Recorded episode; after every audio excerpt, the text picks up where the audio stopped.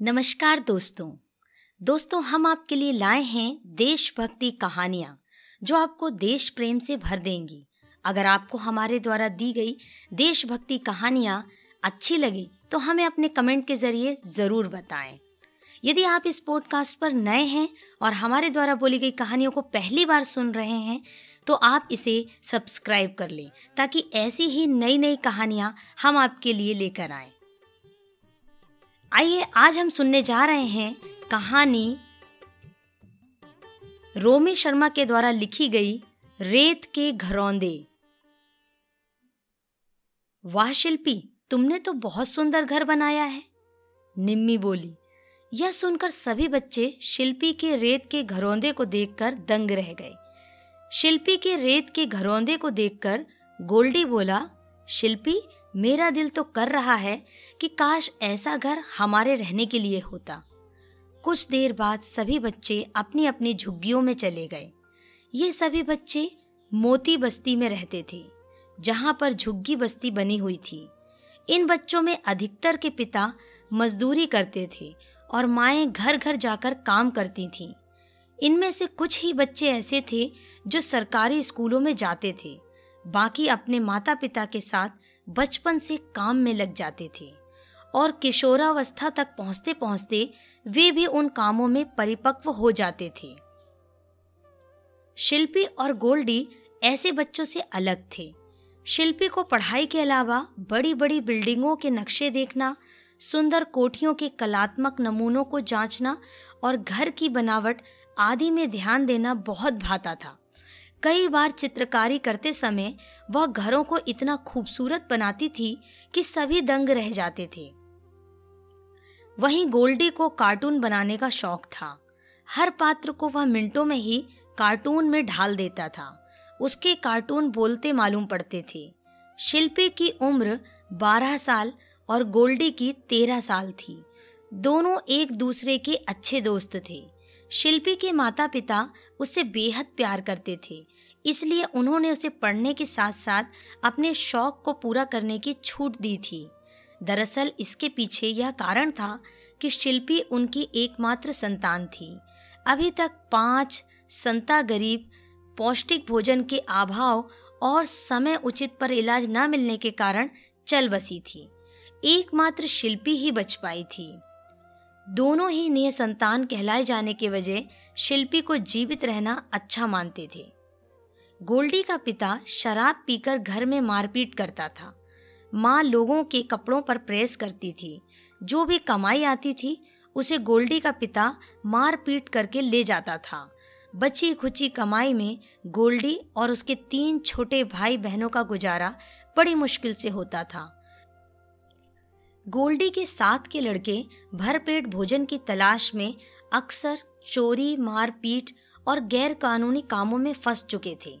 लेकिन गोल्डी के पास इन सब के लिए वक्त ही कहाँ था? उसे तो जैसे ही समय मिलता, वैसे ही वह अपने कागजों के साथ सड़क पर चलते वाहनों, लोगों, पशुओं आदि को देखकर कार्टून बनाने में जुट जाता। वह भी सरकारी स्कूल में सातवीं कक्षा में पढ़ता था। एक दिन शिल्पी और गोल्डी सड़क पर चल रहे थे। तभी एक बदमाश जैसा व्यक्ति उनसे टकराया और तेज़ी से हड़बड़ाकर आगे बढ़ गया। उसे देखकर शिल्पी बोली, यह आदमी कितना अजीब लग रहा है। क्या तुम इसका कार्टून बना सकते हो? गोल्डी आदमी को देखकर बोला हाँ बना सकता हूँ। तभी गोल्डी की नज़र उसके हाथों पर गई।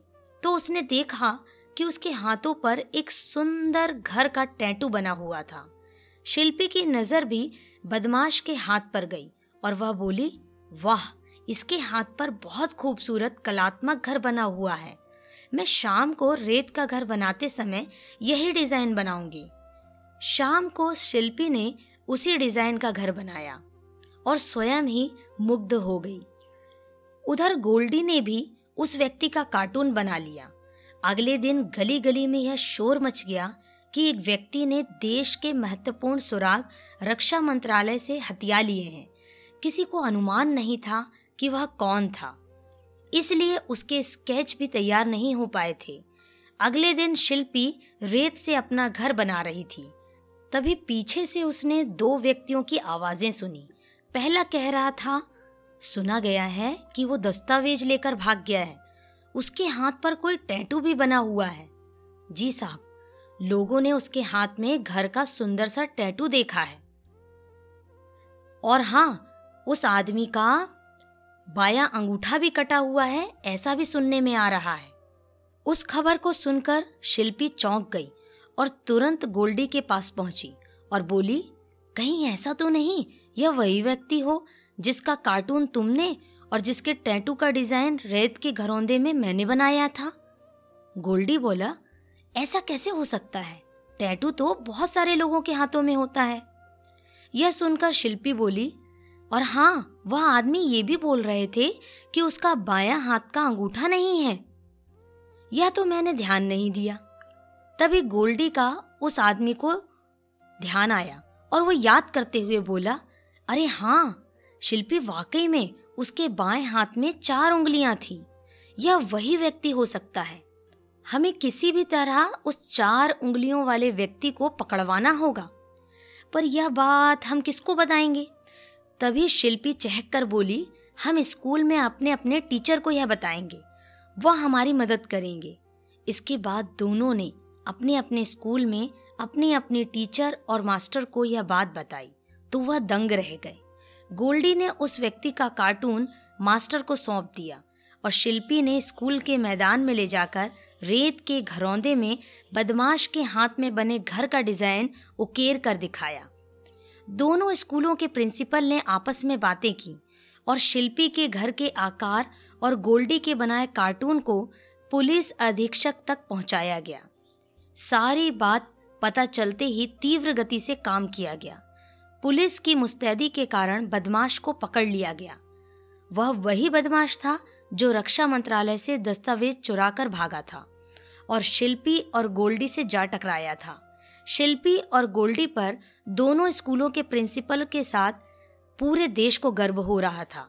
दो ऐसे बच्चों ने आरामदायक सुविधाओं के अभाव में अपनी प्रतिभा और चतुरता से एक खतरनाक बदमाश को पकड़वा कर देश को विदेशी ताकतों के हमलों से बचाया था। दोनों को सरकार की ओर से इनाम भी दिया गया।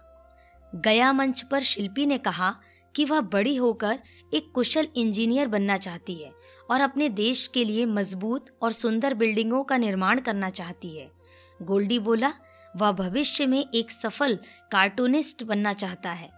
दोनों की यह घोषणा सुनकर वहाँ मौजूद मंत्री बोले इन दोनों बच्चों को उत्कृष्ट शिक्षा सरकार की ओर से प्रदान की जाएगी ताकि ऐसे गरीब अनगिनत बच्चे मात्र रेत के घरौंदे तक सिमट कर ना रह जाएँ, बल्कि उनके रेत के घरौंदों को बनाने के खेल भविष्य में एक मज़बूत नींव बनकर उभरें।